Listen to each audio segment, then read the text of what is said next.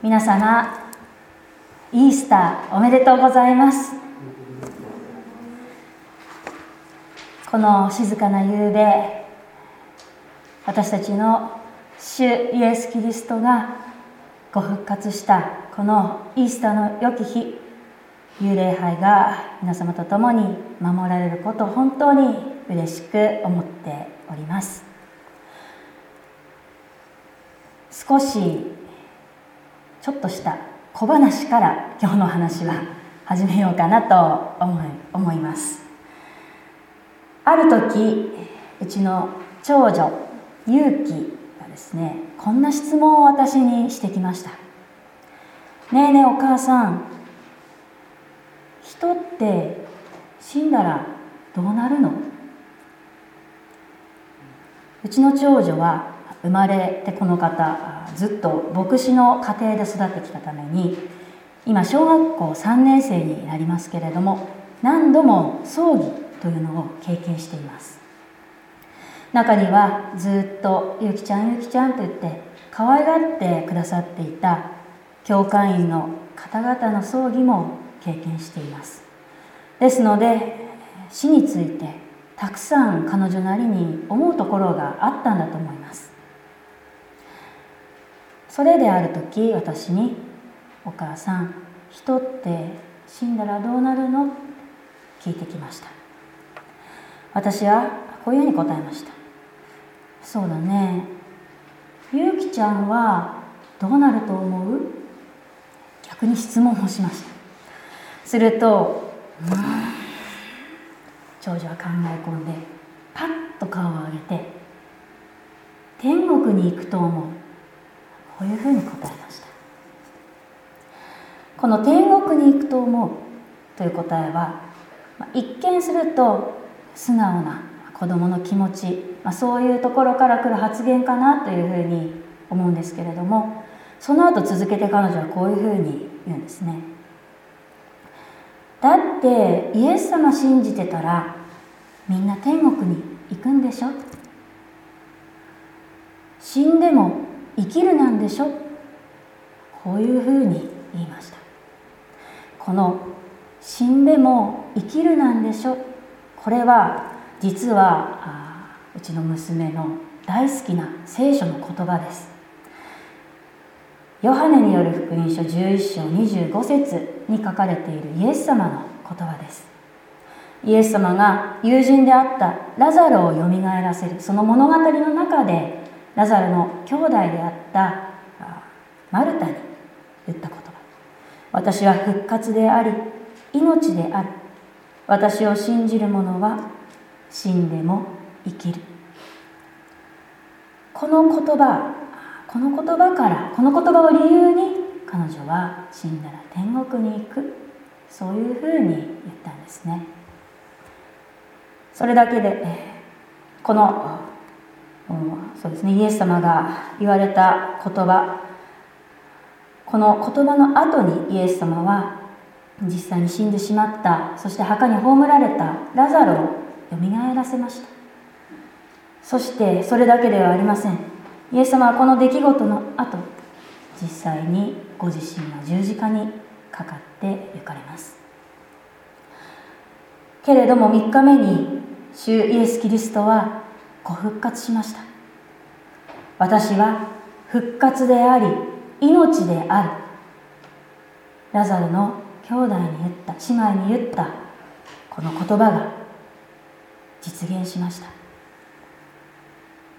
今日はこの主イエス・キリストのご復活を覚えてお祝いするイースターの日です。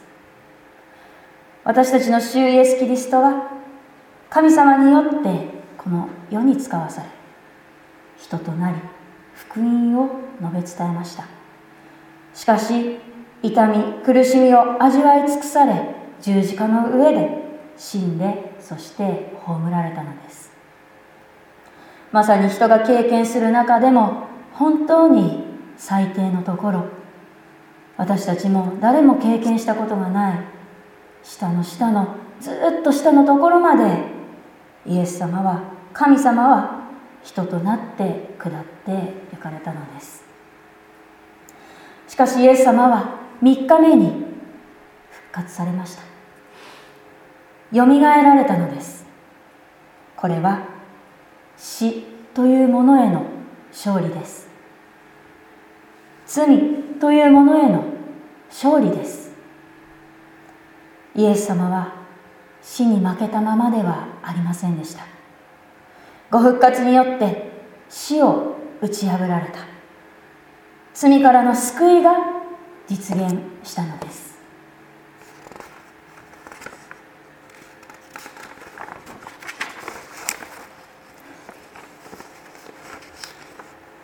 うちの長女は人は死んだら天国に行くんでしょ？こういうふうに答えました。イエス様を信じていたら死んでも生きるから天国に行くんでしょ？そう言いました。キリスト教の信仰というのは実はとってもシンプルです。もちろんたくさんある説教集仲介書神学書を読んで学ぶことも大切です。けれども信仰の出発点それは至ってシンプル純粋。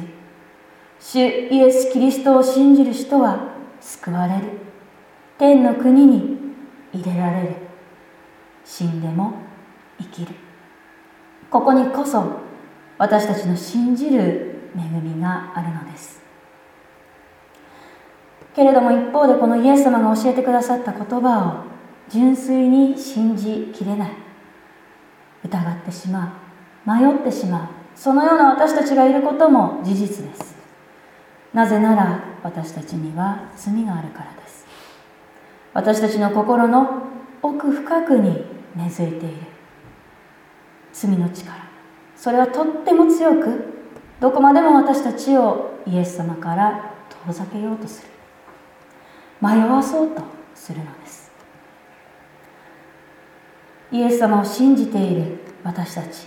この私たちはすでに救いの恵みのうちに入れられています。けれどもそう知っていながらも日々の生活の中でその福音から迷い出てしまうことがあるのです。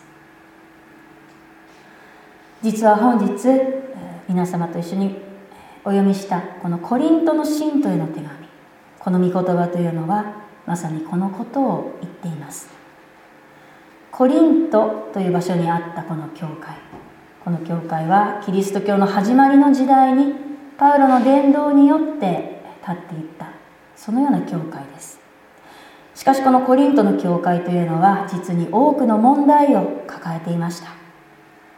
教会の中で分派ができて党派争いが起こっていたりあるいはさまざまな信仰に対する疑問疑いが生じてそれによって言い争いが起こっていた。これは全て人間の罪から来る問題です。主イエス・キリストの福音を知って信じて告白した群れであったはずのこのコリントの教会。けれども人間の罪の根深さによる問題課題がたくさんあった。それはもしかしたら当時も今も変わらないことかもしれません。パウロがこの手紙を書いたのはコリントの教会の揉め事を知ってのことでした。ですからこの手紙の大きなテーマというのはキリストによって一致するそのようなパウロの願いです。キリストによって一致するのキリストによってというのはキリストの福音によってとも言い換えることができるでしょう。教会の信仰とは福音を信じる信仰です。それは今も昔も変わりません。では福音とは何でしょう？福音という言葉はグッドニュース良い知らせという意味を持っています。聖書は私たちに良い知らせを伝えています。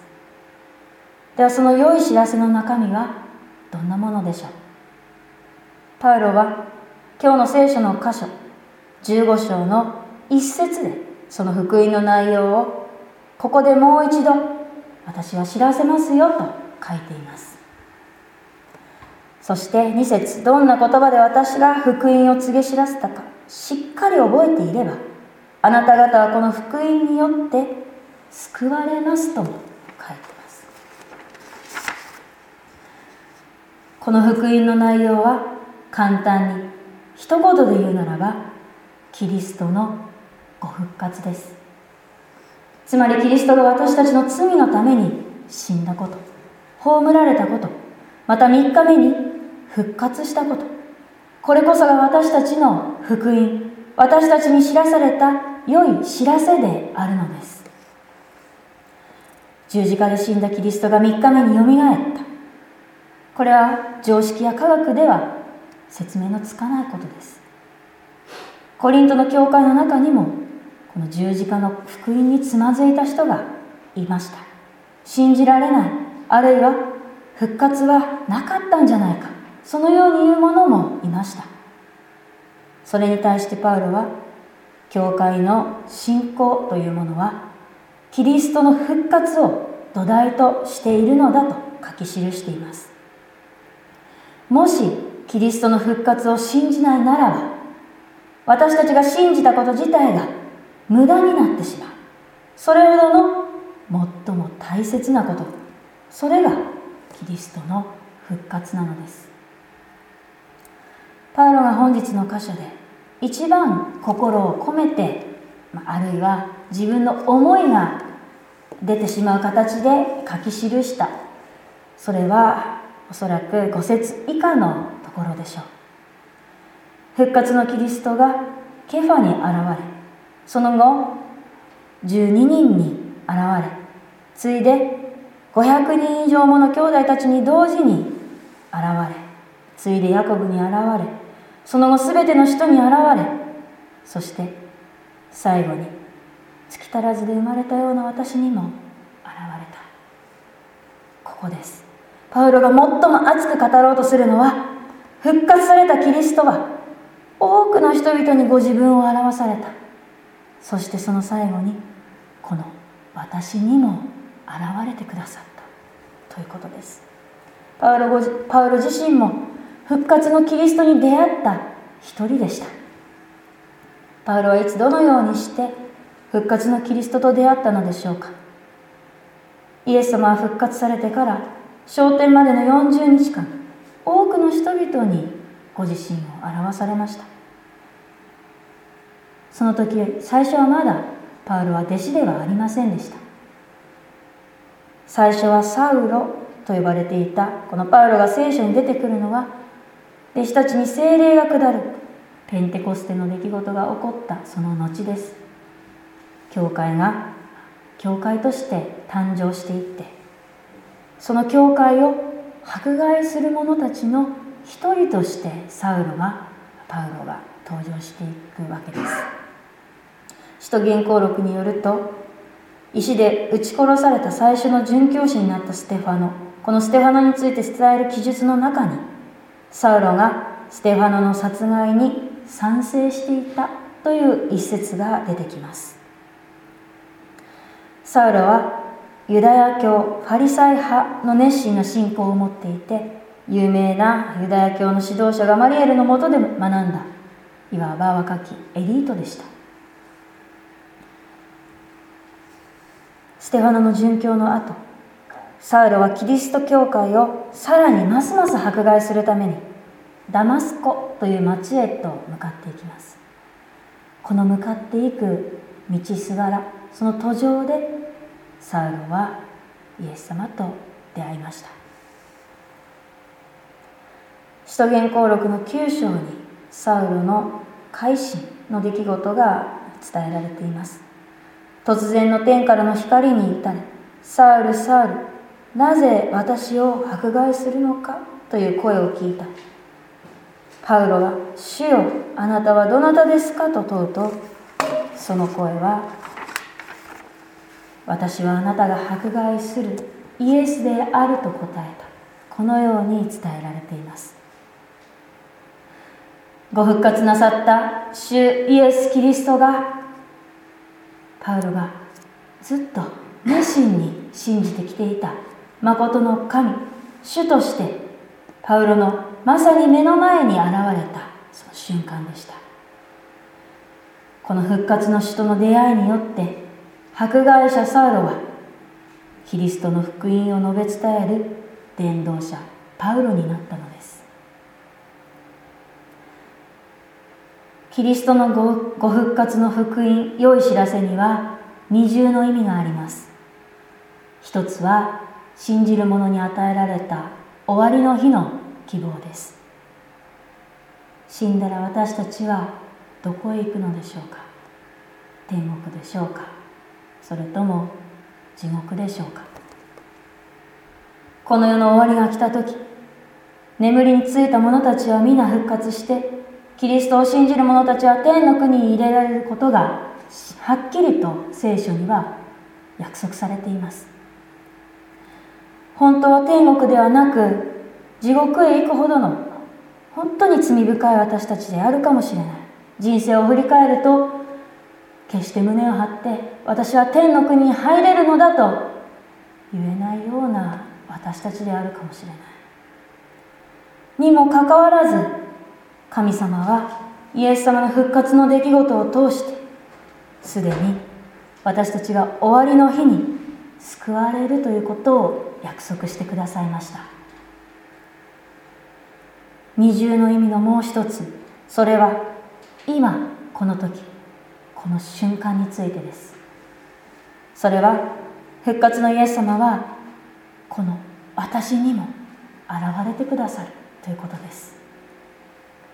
私たちは復活の死と出会わされていく。主が私たちに出会ってくださるということを通して変わっていきます。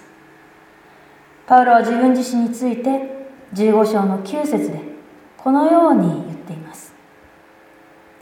私は神の教会を迫害したのですから人たちの中でも一番小さなものであり人と呼ばれる値打ちのないものです。このように言っています。けれども復活のイエス様はパウロのところにもやってきてくれました。パウロを迫害する者から福音のための働き手として導いてくださいました。この感動をご復活の主の奇跡をパウロは何よりも自分が受けた恵みとしてこの聖書に書き記しているのです。主イエス・キリストを信じますと告白したこの私たちここに集っている皆さん一人一人にもこの奇跡は起こりました。罪の奴隷として生きてきた人生が主イエス・キリストのしもべとして生きていく人生へと変えられました。そして日々私たちは聖書を読んで御言葉を口ずさんで御言葉から決して離れず御言葉に生きていく。私たちはいつもどんな時もどんな私たちであってもますますこのことによって主のものとされていくのです。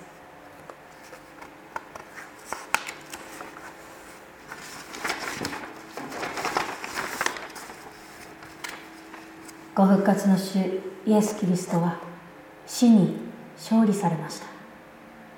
ですから確かに今この時も生きておられます。日々御言葉によって自分自身が砕かれ自分の思いや欲望から解放されますます神様とそして隣人に対してへり下っていくことを喜んでいきましょう。主のご支配を歓迎しましょう。私たちのうちに主を主をどうぞお迎えしますとそのように言っていきたいと思います。たとえかたくなになってしまってそのようにできない時も大丈夫です。主は生きて働いておられる主です。必ず復活の主イエス・キリストはあなたと出会ってくださいます。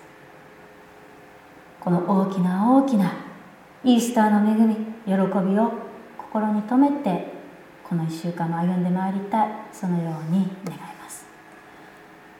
共に祈りを捧げましょう。ご復活の主イエス・キリストの父なる御神様あなたの皆を褒めたたえます。この静かな夕べイースターの恵みをくださいました。イースターの喜びをくださいました。本当にありがとうございます。私たちはあなたの愛と憐れみなしには生きていくことはできません。あなたの御子主イエスキリストが私たちのもとへ生きて望んでくださり私たちと出会ってくださり私たちの魂に触れてくださいました。本当に感謝申し上げます。感謝申し上げますとそのような一言で尽きないようなこの感謝私たちはこの1週間本当にあなたの子供として歩んでいくことによってこの感謝の思いを表していきたいと思います。そのようにできない時もあるかもしれません。主を感謝します。主を信じます。と言いながらもその口で隣人を呪ってしまう。そのような時もあるかもしれません。けれども主よあなたは生きておられる主であります。そのことを信じて主に期待して歩んでいくことができますようにこの越谷教会をますます祝福してください。